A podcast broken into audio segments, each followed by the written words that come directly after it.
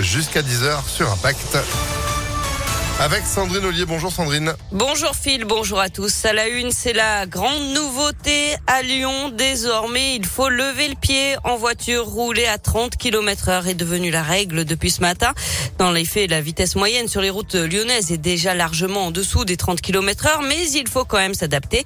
Rouler à 50 devient l'exception. Une exception qui s'applique notamment sur le cours Gambetta et sur une partie des quais du Rhône et de Saône où Impact FM a rencontré des automobilistes. Certains impassibles, d'autres mécontents. On va plus pouvoir rouler, on va plus pouvoir rien faire. Euh, moi, je suis en moto, ça devient très pénible. Si effectivement, au bout du compte, on a moins de pollution, moins d'accidents, etc.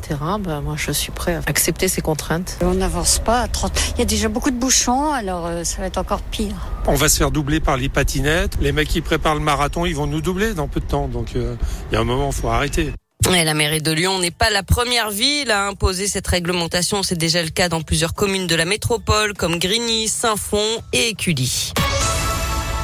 Dans l'actualité également des perquisitions à la mairie de Glazé près de Villefranche. Selon progrès, le domicile du frère du maire a lui aussi été perquisitionné. Ce serait dans une enquête pour des soupçons de prise illégale d'intérêt. L'auteur de l'attaque au couteau à Villeurbanne en 2019 ne sera pas jugé. Il a été déclaré irresponsable pénalement. Il est depuis interné en psychiatrie. Et puis une page se tourne dans le 5e arrondissement de Lyon. Le musée des automates installé dans le vieux Lyon a fermé définitivement ses portes. Il n'a pas trouvé de repreneur. Trouver un hébergement, un travail, se soigner. Près de 30 000 déplacés ukrainiens arrivés en France ces dernières semaines. C'est un nouveau départ. Euh, ceux qui le souhaitent peuvent bénéficier de la protection temporaire, un dispositif exceptionnel décidé par l'Union européenne. Pendant six mois, ils reçoivent une allocation et sont autorisés à travailler. À Villeurbanne, un centre leur est spécialement dédié. Il a ouvert lundi. Reportage signé Léa Dupérin. Première étape, la délivrance d'une carte provisoire de séjour qui donne droit à une allocation. Tout est expliqué lors d'un entretien. Avec celle-ci, elle pourra acheter tout ce qu'elle aura besoin. À manger, vêtements, médicaments, aller au coiffeur, tout. Par contre, elle ne pourra pas retirer de l'espèce. C'est une carte de paiement uniquement. Est-ce que madame a des questions concernant la carte? En face, Antonina traduit pour sa tante arrivée de Kiev avec ses grands-parents.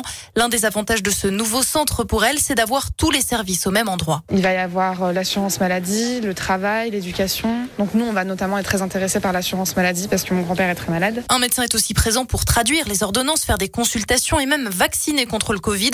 Un peu plus loin, Jean patiente devant le stand Pôle emploi.